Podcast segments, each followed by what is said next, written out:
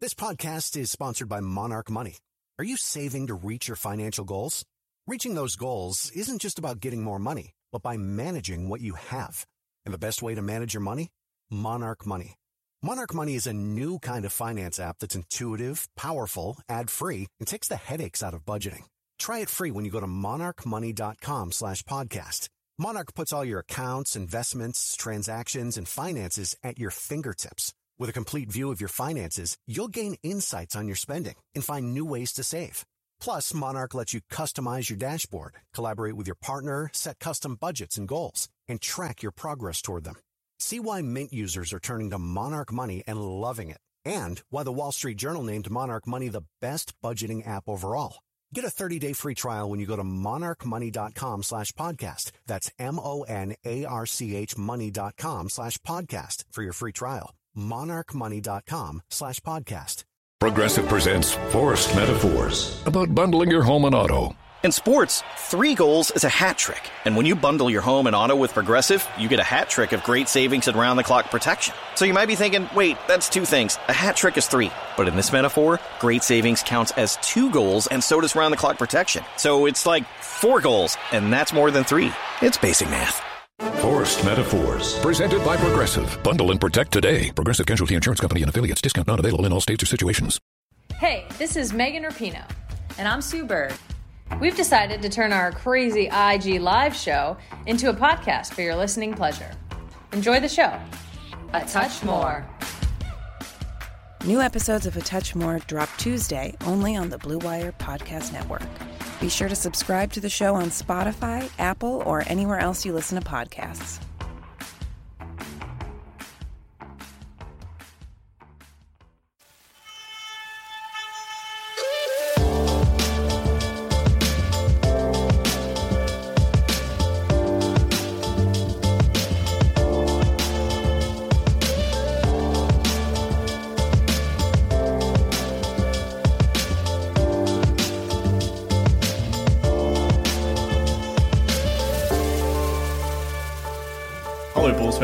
To another episode of Bulls HQ, a Chicago Bulls podcast on the Blue Wire Sports Podcasting Network. We are brought to you today by Bet Online and Blue Chew. Thank you to them for sponsoring the show, and thank you to you for joining us on this episode of the show, one in which we'll be reviewing episodes 7 and 8 of The Last Dance, because that is pretty much all there is to talk about at the moment, and pretty much that's the only thing I want to talk about at the moment anyway. And here to do that with me today is the one, the only C Red Fred. Fred, how are you, sir?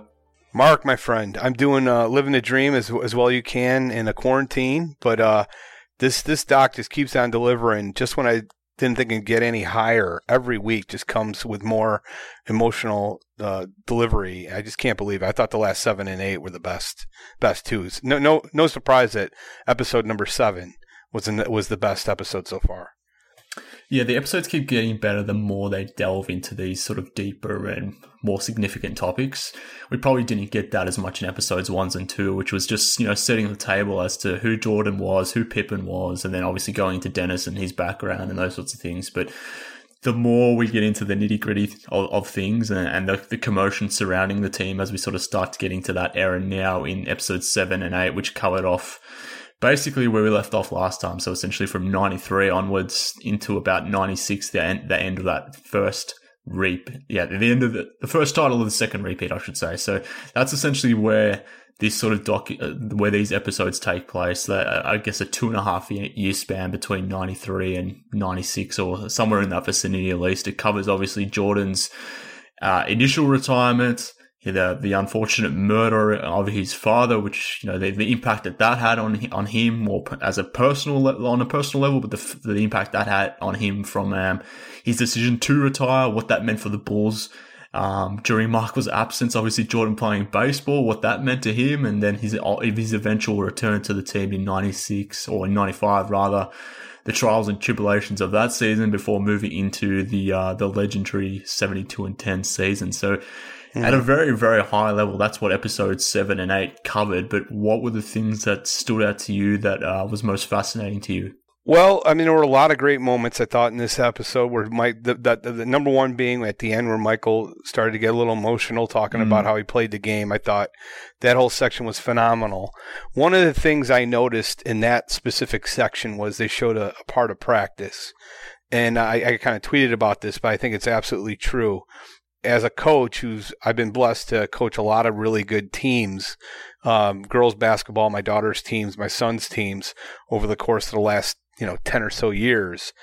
Uh, a lot of these teams have been great. And one thing i can say is the players who finish first or near first in what are ladders they used to be called suicides and team sprints have been almost invariably the ones that are most conducive to winning. These are the players that i just love the coach. These are players that really care and i noticed in that clip while he was talking that they showed a clip of jordan at practice leading the whole team in wind sprints. Did you catch that? Is that something you yeah. caught?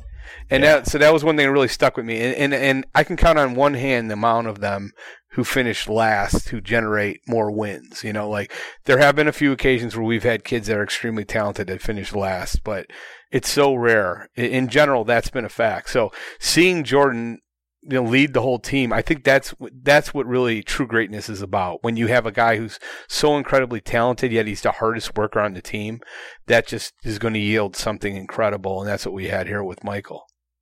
Yeah, for sure. And you referenced that that at the end of episode seven, where he started to get emotional to the point where he he called for a break because he was getting emotional and talking about what winning meant to him, what, what it took to win, and, and, and, the price of his leadership and the price of winning and all that sort of stuff. I guess he was addressing the question of the fact that his teammates didn't necessarily like him or he didn't come across as a nice guy uh, as such. So that's where that sort of conversation sort of took place, and it was interesting to see Michael react that way. That was probably the realest moment we've had throughout the docu the docu series thus far of Jordan showing true actual vulnerability and, and emotion. So that was certainly interesting to see. But uh, uh, yeah, it, it, the line that stood out to me was the fact that he never asked his teammates to do something he would never do. And to your point, you know, when you see Jordan running sprints and running lanes and doing all the all those sorts of things. The fact that he's the one doing it, he's the one in front, he's the one carrying himself that way. He's dragging and pulling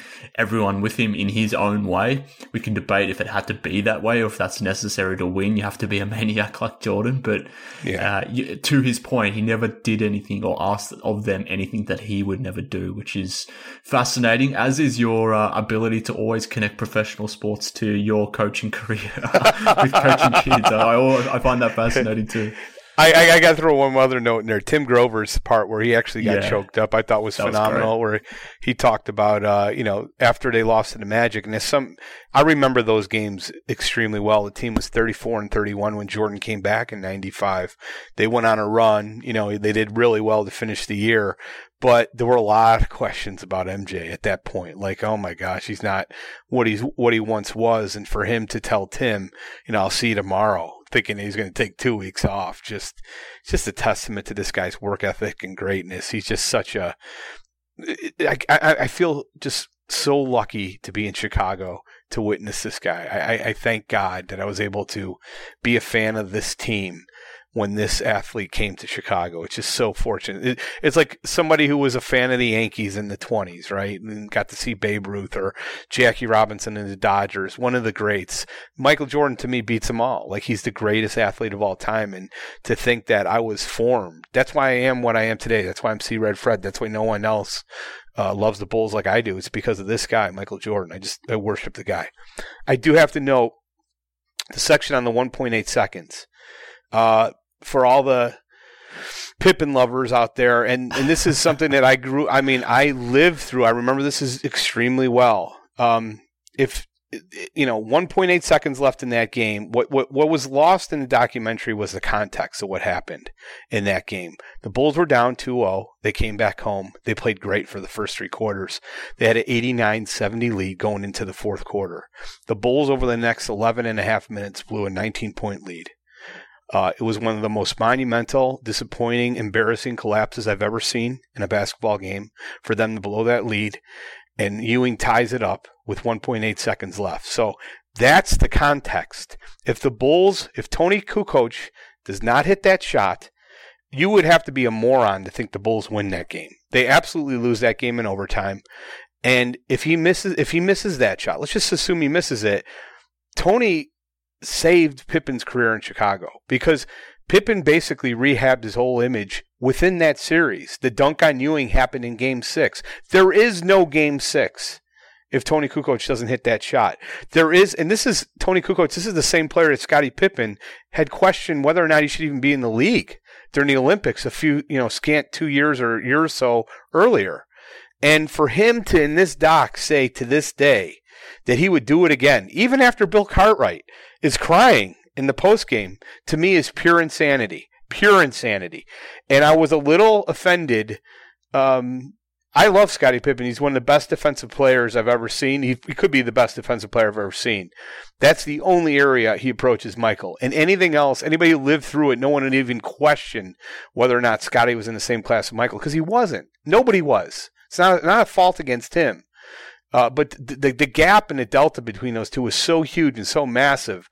I think it's kind of ridiculous how there's been this movement to kind of put those two closer together when they're really not. You know, Scottie did not have that clutch gene, so I think I've kind of waxed poetic enough. What say you? I knew this was coming, and I knew it was coming because here we go. in our previous episodes that we've discussed, The Last Dance, there has been uh, you have sort of alluded to. I, I don't know what the right word is for it, but I've sensed frustration among you uh, amongst the force, let's say, amongst you with your the way you deal with Scottie Pippen or the way you interpret his legacy and the way he should be, uh, the way he should be remembered. And for whatever reason, you seem to have some issues with Scottie, or at least those who propel Scottie to certain levels in your mind, at least. So, given what was happening in episodes seven and eight, which you alluded to and jumped to just then, in terms of the fact that Scottie sat out in Game Three of the this Eastern semis when Jordan had retired yeah, I, I, knew your, uh, I knew, I knew in advance what your reaction to that would be. So I'm not surprised to hear you say that. Personally, for me, being the the massive Pippen fan that you you're probably alluding to. I'm probably am one of the target audience that you are alluding to. I've got to Why this day this always happen. to this day, I've got no issues with Pippen doing it, only because I love Scottie so much. Obviously, in uh, in a more rational moment, I can agree that it was an absolutely ridiculous thing to do, and him saying that he would still do it again to this day. Um, maybe I'm giving Scottie too much credit, but they did say at the time that he was regretful, he was he was tearful, and he apologized for doing it. Now, for him to say now in the documentary that he would do it all again, maybe there was something snipped out of it. Maybe he, he there was more context that he wanted to add to that that he didn't necessarily add in the sense that you know, as an example, maybe he did what he, he did and he would continue to do so. He doesn't regret that decision because it led to certain events, like you were sort of alluding to, that played out in a way that bettered, bettered him, bettered his team, and made for the entire situation to be a lot more fruitful in that sense. So maybe that's what he was trying to say when he he was saying he didn't regret his, his situation or regret making that decision. So maybe I'm reading into it. Maybe I'm giving Scottie too much cover on that front, but I'm prepared to go to bat for Scottie on that one. Well, Jason Goff in the latest Bulls talk, I don't know if you heard this. I have, yeah. Had, had the ridiculous analogy of where he was talking to Big Dave. Big Dave, who called it correctly, saying that, uh, you know, it was absolutely ridiculous that Pip, what he did. There's absolutely no doubt. It was an, it was an embarrassing moment, and he doesn't understand that people are trying to justify it. And then Jason said, All right, let me throw this out at you. Let's say in six years, the Bulls are contending for a title, and on Bulls Outsiders, Bulldog tells him, why don't you sit this one out? We're to see Red Fred come in. it's ridiculous. It's, I was literally just like, I couldn't believe you would throw that analogy out there. Here's the difference. Uh, Big Dave has come through time and time again.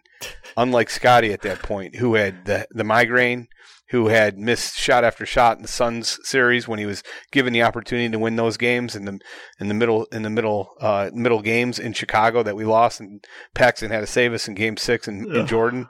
Paxson Jordan had to save us in Game Six. It's it's a ridiculous analogy for that reason. Now I don't mind be calling Tony Tony Kukoc. Don't get me wrong, but Big Dave, unlike Scottie at that time, has shown he's come through again and again.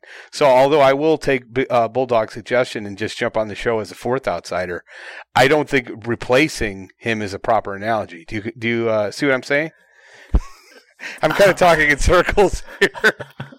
I, mean, it's ridiculous what you're trying to ascertain. But uh, look, what I would say is, and Dave on that podcast was he, the way he would approach it. He said that he was you know, if, if, if Bulldog did make that decision, if Kevin made that decision, he, whilst he wouldn't support it, whilst he wouldn't be happy with it, because that's the coach in that situation making the decision, that he would accept it and he would, uh, he would, he would do whatever the coach says, essentially. That's what he was saying. He was, he was playing or suggesting that he would play the, uh, the good sport on that, which I completely believe that would be Dave's character. But let me just say, if I was in Dave's position and I was on Bulls outsiders and Kevin came to me and said to me that, uh, I'm replacing you with C see Red Fred tonight. I'm, I'm doing that for playoff coverage. If I was on Bulls outside, I would pull a Pippen if you were replacing me too. So I completely understand Scottie's position on it. I, I uh, it the correct sense. analogy would be if Rusty LaRue was called to take the shots instead of Pippen. in that case. I'm just telling.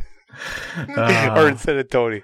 But oh, I, I wanted to talk stuff, about that man. because the, uh, it's interesting how Pippen is being portrayed in this because a lot of it has been about his poorer moments, let's say. So you referenced then the, uh, you know, some of his playoff failures, let's, if we want to call it there. We, they've obviously touched on the, the contract issues that he's had throughout the years with Krause, the, the Kukoc stuff. Obviously, they've touched on that already. Uh, we went into the 1.8 seconds last night on, uh, on, on episode seven and eight. So from a Scottie from from Scottie's perspective, at least, the, the bigger talking points that they've discussed in this in this uh, documentary series at the moment have probably been more so on the negative sides of Scottie, or the, the at least the, the, the bigger points that will land with the audience, at least those who aren't familiar with with Scottie's body of work. It's probably been more on the negative side. I, I don't know how you feel about that, but I've I've been uneasy about it, and, and look, I'm not surprised given that this is a yeah, is, this is a project that Jordan has his hands all over. So I'm not surprised that those elements are sort of taking shine, particularly in a, a documentary where that those sorts of narratives are probably more entertaining and uh, will probably rivet the audience a lot more than Scottie being, you know, the ultimate defender, the ultimate teammate, all that sort of stuff. They didn't really get into that 94 season at all, which again, no surprise given that Jordan wasn't there, but I don't know how, what what how do you feel about them sort of overlooking certain aspects, not just when not just with certain, not not just with Scottie, but uh, even other other members of the team, even Phil, and, I, and then I, like. I'm I'm shocked you're, you're hearing this. I started to hear this narrative that this has been unfair to Scottie, and I'm like shocked.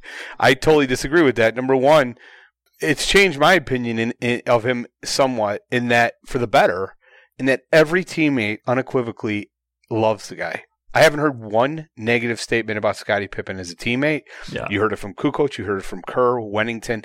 Every guy beloved Scottie Pippen. Now, I will admit, I, I was not aware of his universal love, even Michael Jordan, for Scottie Pippen.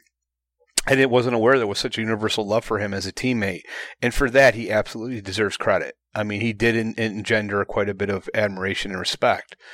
But as a fan who lived through that era, um, like I thought they I thought glossing over the loss, the migraine game, to me was the biggest mistake. That migraine game to me, I'm going to bring this up with my friend Sylvie hopefully in the next few weeks, and I hopefully going to have him on the show. I got to invite him on, but to me, up until that point, that was the worst loss in the history of Chicago sports. It was worse than 84 Cubs, 83 White Sox, 89 Cubs.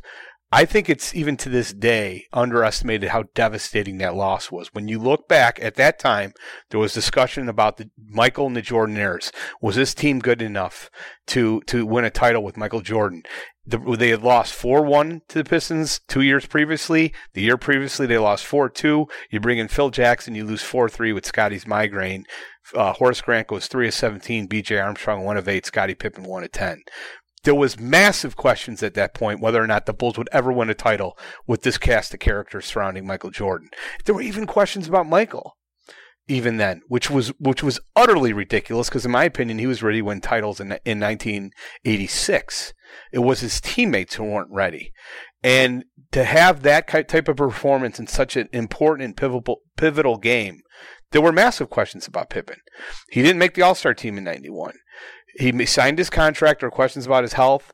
Um, he absolutely performed better than his contract, but that the 1.8 uh, again, I thought was a little bit soft pedaled. It was a massive, massive issue in Chicago, and I think he was even traded. Let, us be honest, what happened? For those who aren't aware, Dave Kaplan, you can listen on Bullseye to this story. The Bulls traded Scottie Pippen in June of 1994 after this playoff series. That game occurred in May 13th that we're talking about, one eight, uh, the 1.8 game. The Bulls lost in seven to the Knicks. He was absolutely traded for, for Shawn Kemp and the Bulls were going to move up from 21 to 13 and the Sonics were going to get moved down from thir- uh, 13 to 21. So they were actually going to move up in the draft and get Shawn Kemp. I remember working that evening and and hearing about this and thinking Shawn Kemp is one of the best six players, seven players in the NBA. This is a great trade. I was excited. I was absolutely excited just because there was still such a stain about the 1.8 and the fact that they weren't going to go anywhere. We just is if it's if this was a team with Scottie as the best player, they weren't good enough to get to to a title, win a championship. Whereas Shawn Kemp was an exciting player. That pl- that trade was not stopped in Chicago. That was stopped in but in Seattle when fans started canceling their season tickets because Shawn Kemp was traded. So I have a completely different view of Scottie Pippen than most people because I do remember what it was like before they won the three titles and then the 1.8 happened. He was not at the status that he is today and looked at fondly. No doubt about it, he's one of the best defensive players I've ever seen. But he had a lot of holes in his game, in, in just my opinion, in terms of coming through when it mattered most. 1998 against the Indiana Pacers, game three, he had two massive free throws to, to wrap up that game. The Bulls would have gone up 3 0. He bricked them both. Reggie, Reggie Miller comes down, hits a three, the Bulls lose. So I mean, he had he had that cost him two to one, and that game ended up going seven. It should never got to that point. There were a lot of times he failed like that. I never trusted him like I did Michael or even Tony when the game was on the line on the offensive end. I know there's a lot of people listening this rolling their eyes, but if you lived through those years like I did, I, I don't. That's the other thing is I don't think he was ever a top five player in the NBA. Barkley was better at that point. Uh, Keem Olajuwon, David Robinson. Um, trying to think of some of the other players during that era uh, that were really great. No, I mean, you don't have to. Scottie was amazing in '94. I mean, that year, that Mark, that was the only year. You, Sha- Sha- Shaquille O'Neal was better uh, in in the years after that. Um, that was the only year I'd say he was a top five player. And I think he did make first team All NBA that year. Is that I, will go back and check. Why, but well, I'll let you respond to my comments. I've I've talked on for a while here. What's your opinion? Yeah, I, am just my opinion is you hold grudges against Scottie Pippen, and like just like you hold grudges against someone like Jimmy Butler. I, I get it, Fred. You're a you're a vengeful oh person. you, you hold your grudges, and that's that's what I'm taking away from it. Every time we talk about Jimmy Butler, you talk about his failures against Boston in that series, but you never bring up the good things. It's always it's always that. And it's similar with Scottie, and I've sensed it throughout our conversations over the last few weeks in, in talking about The Last Dance, and I and I knew it was just going to come back as a topic, and we've spent the last 10 minutes talking about Scottie Pippen. That's how much you hold your grudges, my friend. All right, so here, Karl Malone, Charles Barkley, David Robinson, uh, the uh, Clyde Drexler, the same names. Hakeem Olajuwon. What's What'd you say? So they're the same names as you mentioned before. Let's move on. Let's move on. Right, you're a good. Scottie hater. I'm a Scottie appreciator. I'm not a Scottie hater. I think he's a, a fantastic hater. player. Eh, debatable. I don't think that's the okay. Case.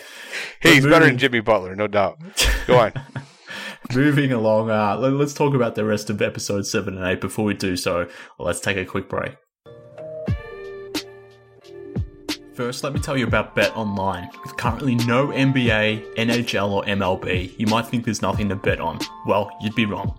Our exclusive partner, Bet Online, still has hundreds of events, games, and props to wager on. From their online casino to poker and blackjack, they are bringing Vegas to you. Missing the NFL? Then no problem. BetOnline has live daily Madden NFL 20 simulations you can bet on. You can also still bet on Survivor, Big Brother, American Idol, stock prices, and even Nathan's hot dog eating contest.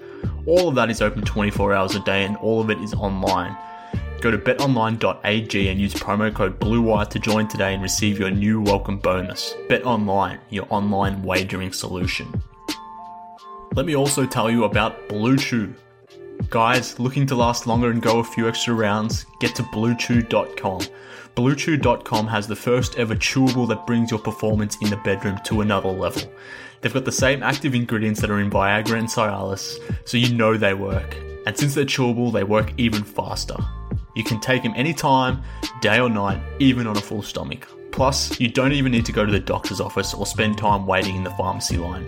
Blue Chew's online physician is free of cost, and once approved, your order ships straight to your door in discreet packaging. Here's a great deal for you guys. Visit bluechew.com and get your first order free when you use promo code BLUEWIRE.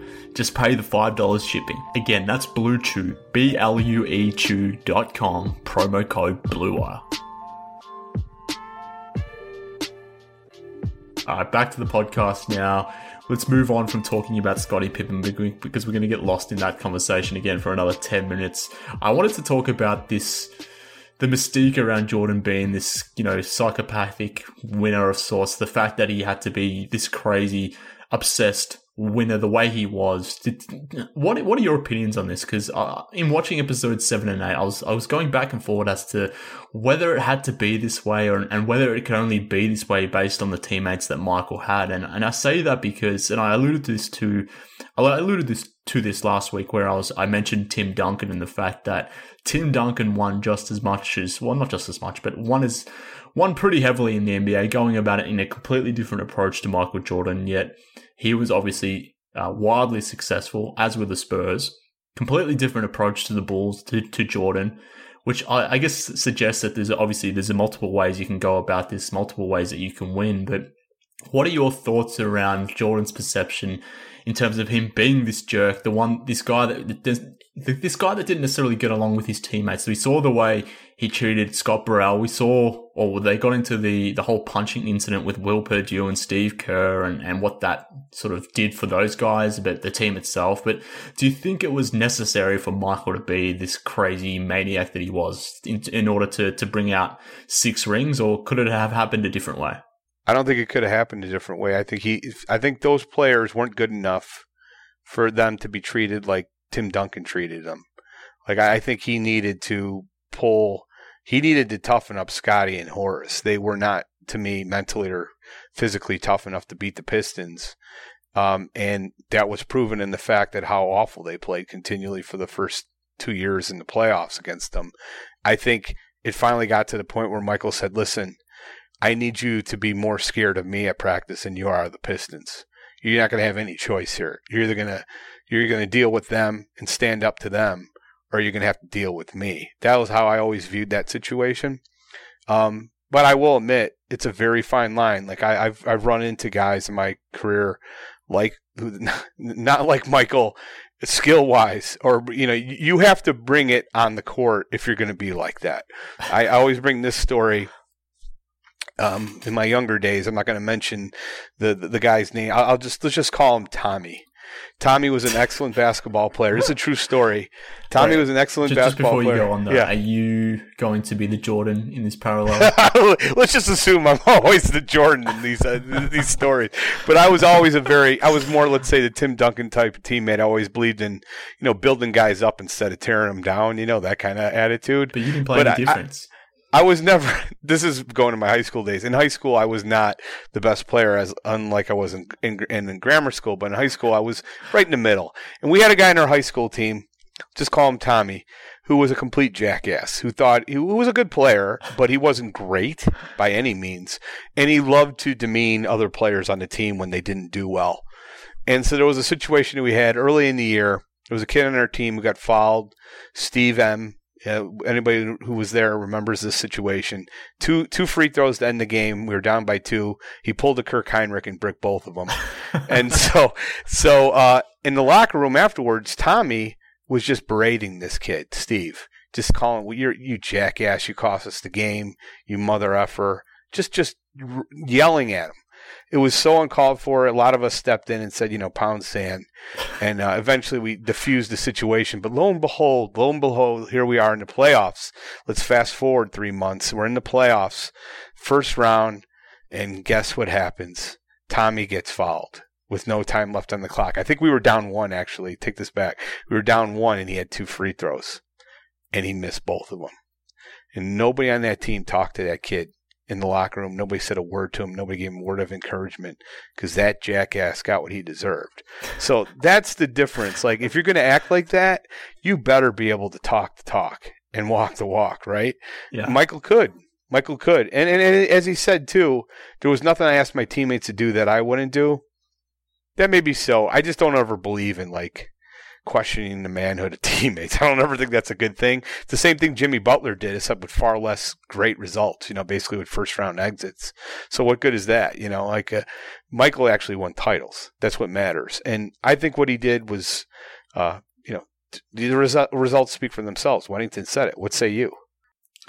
Well, I don't know. I go back and forth at, on, on the whole situation because, you know, ignoring your illustrious playing career and that you know, soliloquy that you sort of just dove into and how that related to my question somehow, um, I go back and forth on it because to me, in a sense that Michael could probably only get away with being that way based on the personalities that Phil was, the, who Scottie was, who Horace was, who all these players around him were, were, and, and their willingness to accept that style of leadership. If they were different type of personalities, different type of people who maybe wouldn't, wouldn't want to hear it that way, then maybe Michael's abrasiveness wouldn't be able to be received in the way, in the way he was sort of delivering it. So in a sense, it could work for Jordan for the Bulls. Obviously, it did work based on who all the personalities were, putting that all in the melting pot and it coming out the way it did. It clearly worked, but I just wonder with different personalities if it could work like that, and and maybe it doesn't. Maybe maybe that is the uh, the beautiful thing about team sports is that the mix of it all is what makes it all work. Jordan can be a, a complete psychopath like that to, to someone like Scottie to Horace because they're the type of personalities who need that, who would welcome that. Whereas I don't know if Jordan tried to do that against Charles Barkley. If Charles Barkley was his teammate, would, would Charles be as receptive? I don't know. Or insert whoever player's name who who you want in that in that case. Same thing with the whole Tim Duncan thing, and that's why when I think about it, I go back and forth as to did it need to be this way? Well, I don't know if it did, but clearly it worked. So who cares? The, results are what they are. But it's it's just an interesting uh, thought experiment, I suppose. I don't think that form leadership works anymore, though. Probably not. Like I think there were there were guys back when Michael played when I was growing up. It was a lot more accepted. It was a lot more of the Bobby Knight mentality where coaches would just berate players and just tell them how much they sucked. And it was just like a it was just more a lot more accepted. It doesn't go that way anymore. You, you it's more of a sales job. I think Boylen is partly, you know, kind of like from that era and Thibodeau, and uh, those guys. Those those days are long gone. You know, I think you really need to be more of a salesman in that coaching position to have any modicum of success. Yep. Uh, yeah, I would agree with that based on today for sure, for sure. Another thing that was pretty key in episode seven and eight was the uh, building up the legend of Jordan. Not that they necessarily needed to do that, but the fact that he would take any slight of, of any level, no matter how small or big, and, and would use that as fuel to, to get him going, which I guess is what he needed or was part of the reason why he retired in, in 93. The fact that he had no more motivation anymore. The media had probably driven him out of the game. We obviously touched on the, uh, the, the passing of his father. That most certainly had an impact on his decision to retire as well. But the fact that he had nothing really left to achieve in the game at the end of 93 is probably why when he came back, he needed these small little things to, to, to get him going, to, to motivate him the way he did, because he still was the best. He still was the greatest when he came back. So they, they touched on the things with George, uh, George Karl, uh, with that, that classic memeable moment where the, Gary Payton is talking about how he was sort of locking up Jordan. Then they quickly cut to Jordan of of Jordan watching Payton talk about that on the iPad, and then Jordan, Michael just obviously laughing at that, and the fact that uh, the glove did nothing to necessarily uh, negate his performance. George Karl was the Bradford Smith stuff. There was just these elements of these stories sprinkled in about it where someone would do something. Uh, if it was real or even not, like the LaBradford Smith stuff, obviously they went into um, BJ Armstrong and what he did in game two in 98 as well. So those those sorts of things were, were touched on in this episode as well and just sort of help build the uh, the the mystique or the mythology of Jordan, I suppose. Yeah, there's so what really hit struck me is there's so many things that happened in his life that I wonder if it didn't happen, if things would have ended up completely differently. Let, us just touch on, you know, his father getting shot in a random act of violence and, you know, just the way the press was, was so irresponsible and so nauseating and with this incredibly dumb, you know, conspiracy theorists running uh, around, you know, when the odds clearly are that uh, or, or, all the evidence showed that it had nothing to do with that. The evidence was this guy was murdered in a burglary attempt, and you know it was so if what but what happens if if he didn't if his father never parked the car there? What happens if his father lived you know, I, I wonder if he would have quit basketball. I wonder if he would have played baseball. I know he said he was thinking about it then, but I think that's a, a much easier discussion or easier thing to say with, with his father gone, you know, and you lose your passion for playing basketball. I do wonder what would have happened. What would have happened if um, Toni's shot was missed and Pippen would have been traded? Would he have come back? Would he come back if it was um, Shawn Kemp on the team? I think he would have. Was in, in Toni at the three, but you know we don't know. We'll never know. What would happen if Paxson missed the three against the Suns? Then would have gone to game seven. Would he won? Would he won that game? Would it have been a different story? If the Bulls would have lost to the Suns, would he more like come back to win another title? You know, so there's all these what ifs there, but um, you know, at, at looking back, it, it, I don't think the story could have been written much better. Although I will say, oh, the other one was the, the, the baseball strike. I don't know if he would have come back if there wasn't a baseball strike in 1994. It seemed like he was pretty dedicated to the game of baseball if there wasn't that strike. I don't know if you believe that. It's, it sure seemed that way in watching the doc.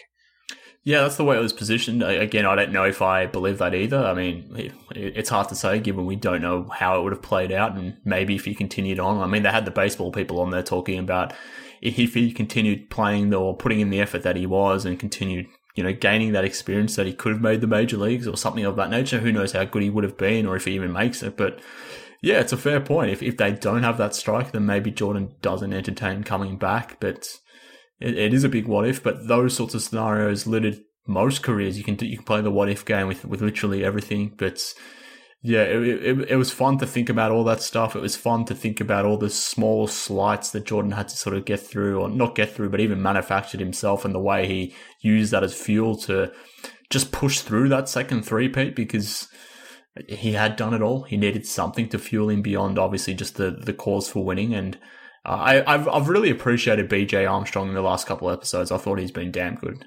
Yeah, I, I I do feel too like um the one thing I will say about this doc I've been frustrated with is uh Toni Kukoc was a key member of that team. He's been relegated to just two small sections, a discussion of how he was embarrassed on the U.S. Olympic team, and then obviously in the 1994, uh, you know, what, what happened with the 1.8. Um, I was happy they showed Phil's reasoning for for putting him in the, in that position that he did hit a bunch of game winning shots that season. Uh, but outside of that, he's been almost non-existent, not talked about. I found that disappointing because to me he deserves better.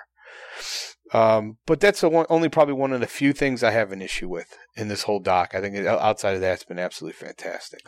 Yeah, we, we've been having this discussion on the Bulls HQ Discord forum. If you want to be part of that, send us an email at bullshq at gmail.com. But we, we've been talking about our feelings about the documentary more more from a holistic standpoint and what you know if it meets our expectations and to some degree it always will because we are obviously bulls fanatics if you are listening to this podcast i'm sure you're listening to the last dance you're a, you're a hardcore bulls fan so no matter what they produce given that it's michael jordan we're all going to be you know uh, just enthralled with what's going on. We're just going to be completely entertained by it no matter what. But, you know, maybe stepping back slightly and maybe being a little bit objective about it, it it's probably been more of a Jordan puff piece than a Chicago Bulls recount of sorts, which is why certain things have miss, been missing in the episodes that I would have liked to have seen. Like they didn't even talk about Hue Hollins in 1994. Uh, you just alluded to the Kukoc stuff there. Maybe we get more Toni that we're in episodes 9 and 10 where they're probably going to go into that Pacers series and, and he was really good in that Pacers series and save the Bulls to a degree. So maybe we'll get more Toni there, but it, it, it is interesting how there's been certain elements of it that I would have liked to have seen that we probably didn't necessarily get. Um, they didn't they didn't mention really Shawn Kemp at all in the '96 finals. He was pretty damn amazing in those finals. So there's there's yeah. elements of that that have been missing, which I'm not surprised given that again Jordan has been the uh, the driving force behind this documentary was always going to be given that he was involved in the uh, production of it, I suppose. But at the same at the same point or the same time, I would have liked to have seen certain other elements covered off, like Kukoc, like Pippen, like other like other little storylines throughout the years.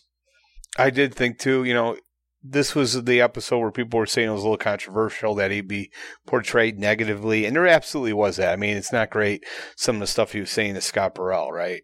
But then you also saw the counter where Scott Burrell brings in two guys from his Connecticut team, where Michael takes his time, He's laughing with them, joking around with them. I mean, it was just so cool to see Michael, you know, for, for a teammate to step in and be just like such a class act for two two other guys from the UConn and see him joking around about how they have a great women's team. And it was just, I, I love that scene. Like that, that to me also shows the great side of the man. And I think he is absolutely a great man. I know he has his faults as all people do. I mean, you know, some of the heroes in my life, you know, you heard about John Kennedy, for example, you know, though he had a lot of faults that people didn't talk about at that time and didn't realize until many years later. But overall, in in the grand summary, of uh of, of the of the man, I don't see how you could watch this and, and not feel like this guy was really something. You know, like and not admire him, which leads to my question to you. I'd like to bring this up, which I kind of touched on in our Twitter back and forth. I like to throw out a couple names, and I like you to tell me: Do you feel better or worse than you did before this documentary about this player? Mm-hmm. So, you want to do this? Yeah, let's do it. Michael Jordan feel better. I was always going to feel better. I, uh, I alluded to it last week, but there was no way was, I was going to feel worse unless something horrific came out that we didn't know about. But of course, uh, this, you know, watching this has just reinforced uh, his greatness, the fact that he is the goat, and I think that in part is the reason why this uh this whole thing went went uh, has sort of been produced. The fact that uh, maybe Jordan just wanted to reclaim, not necessarily reclaim, but just let the youngins out out there know who maybe have never seen Jordan, who he is or how he played, all that sort of stuff. Just let him know, let them know who exactly he was. So Jordan, uh, yeah, comes away looking even better than what he did before. Yeah, before this doc, if you ask me if there's one person in the world that you'd like to spend ten minutes with to talk to, um, I would I would have said Michael Jordan. The only difference now is I would want twenty minutes. So that's uh, that's how much better I feel about him. He's to me the greatest uh, human being in the history of the world, outside a few other people. May. Let's go. Maybe we can go back. Uh, there's been a couple good people out throughout the centuries, but he's definitely up there in the top ten. Uh, Scottie Pippen. We'll see.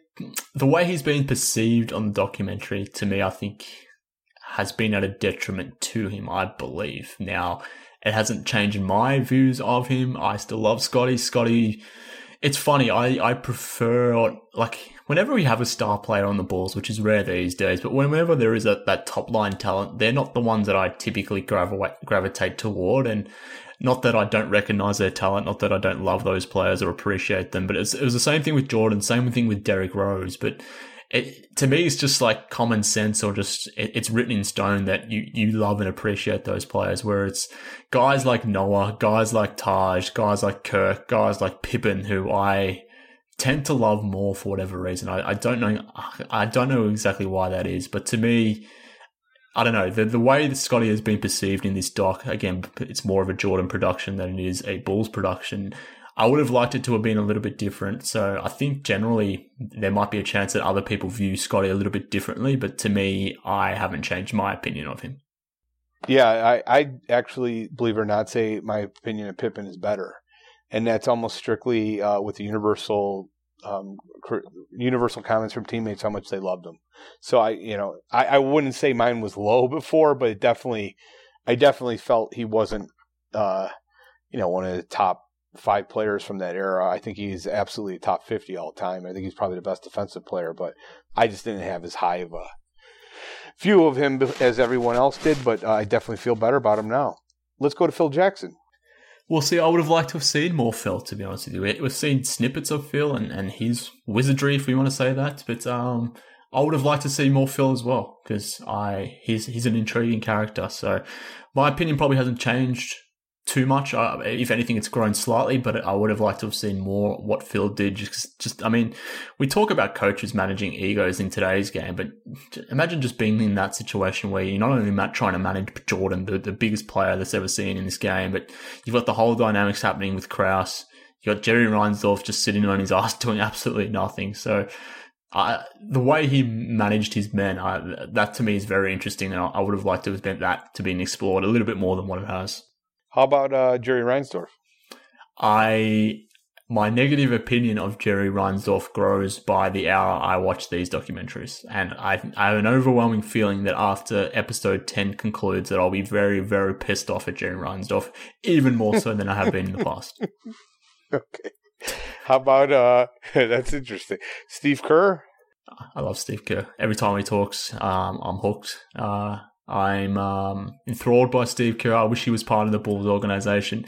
That's that's the one thing that annoys me about the Bulls is that most people who have been connected to this franchise have left the franchise and never haven't necessarily ever come back. And Steve Kerr is one of those guys who I would have loved to remain with the Bulls in some capacity, whether that was years ago as a, as a general manager, whether that's more recently as a coach. The the fact that he's coaching elsewhere uh, or he's not part of the Bulls in some some shape or form, like that bothers me. So uh, I wish I wish Bulls players, including Steve Kerr, were were more connected to the franchise, and it's sad that that isn't the case. Uh, Dennis Rodman. Uh, probably the same. Probably just you know my admiration hasn't necessarily changed. Okay. Anybody else you wanted to add? Those were the main ones I wanted to get your opinion uh, on. There's not really any ma- major figures that we no, haven't. Really I mean, my feelings on Krause are the same. I think mostly they're all the same, eh, either because they haven't shown enough of those guys within the documentary. It's been mostly about Jordan, um, or things have gotten worse for certain people like Reinsdorf. But for Jordan, obviously, the love has uh, grown a lot more, and that would be the case given the most of the uh, documentary has been about him. Agreed, agreed, and it's been great. I cannot wait for the final two. Little bit, uh, I gotta admit, a little bit of sorrow that these will be the final two. But I got great news for you, Mark. I'm working on a documentary of the three alphas. Um, so the three alpha season, I might actually enlist your support uh, with some comments. Uh, I do need some opposing views, and I'm sure yours are going to be exactly opposed to mine. But uh, most likely, uh, yeah, I, it should. It's going to be a mini documentary, so it won't be too long. Probably about ten minutes long, maybe fifteen. yeah. But I think you'll. I think you're going to enjoy it. It's a. It's a justification for the three alphas. It's a review of the season and of the. And we all know the story, right? The uh, unfortunate uh, break of um, Rondo's uh, thumb. But I'm trying to get interviews with Jimmy Butler, Dwyane Wade, and uh, Rondo. So far, I've been unsuccessful in those attempts. Surprisingly, but, uh, Surprising. I'm hoping to get them on board, and it would be an entertaining uh, doc. I think so. I hope you. I hope to get your support. Well, 100%. I'll, I'll, I'll, happily be part of it. Now, in saying that, I do know your uh, lead times in terms of production is uh, quite long. Uh, if I, if, based on your previous efforts, so I'm not expecting it to see the light of day before the world blows up and it, it sort of inhales itself. So, um, my expectations maybe the 10 year anniversary of, in terms of my expectations of delivery of the product to the masses i'm not expecting anything within the next 20, 30 years, something of that vicinity. But um, when it does finally get out and surfaces and you do finally get to talk to Jimmy Butler, Rondo, Wade, all the other parties that were involved, then um, I most certainly will be looking forward to uh, seeing it and plugging it on Twitter if Twitter is still a thing at that point. Well, I'm hoping for an idea about the title of the doc. So if you have any, please send them over to me. Fans, listeners of uh, Bulls HQ, please send me those at uh, at CBE Fred on Twitter or Chicago Bullseye at gmail.com. And if uh, you give me a good idea for the title of the doc, I will give you uh, congratulations in the, in the credits. Well, there you go. And, and, alluding to my point about your slow production time, you did say on record on this podcast last week that we would have – a sneak peek, or not even a sneak peek, we would have the full version of the Hinrich song to share with the listeners. I, but did I really say that? You did say I, that, and to what, no surprise, I had the basement you, with the basement. to, to no surprise, you've uh, you failed to meet the deadline. So um, yeah, that just my backs up my point about hoarse. not necessarily seeing your uh, three alphas doc anytime soon. I should have not concentrated on that doc so heavily. I should have finished the Hinrich song first. I promise I'll give a, a better focus and uh, deliver what I was uh, promised to you. Wow. I can't believe I didn't come through with that. Are you sure? Yeah, I, I, I got to go back and listen yeah, to the last I can episode. believe that you didn't come through with it. So um, right. maybe one day soon. soon. All right, that, that just about does it for this episode of Bulls HQ. As Fred sort of suggested there, episodes 9 and 10 of The Last Dance air next Sunday. We will be back then to discuss the final wrap up of The Last Dance that has been fun. It's given us something to talk about during this pandemic when no basketball has been played. So we'll uh, we'll see how uh, what we'll be talking about after them. But it, I I am thoroughly looking forward to watching the last couple episodes of The Last Dance and wrapping that up with you, Fred. Thank you for joining me today, my friend. Thank you to listeners for listening into the podcast. Follow us on Twitter at CBE Fred. You can follow me at MK Hoops. Follow the show too at Bulls HQ Pod. Send us an email bullshqpod at gmail.com. But that just about does it for this episode of Bulls HQ. Thank you for listening in. We'll be back next week to, to, to talk all things Last Dance episodes 9 and 10. But until then, speak soon, Bulls fans.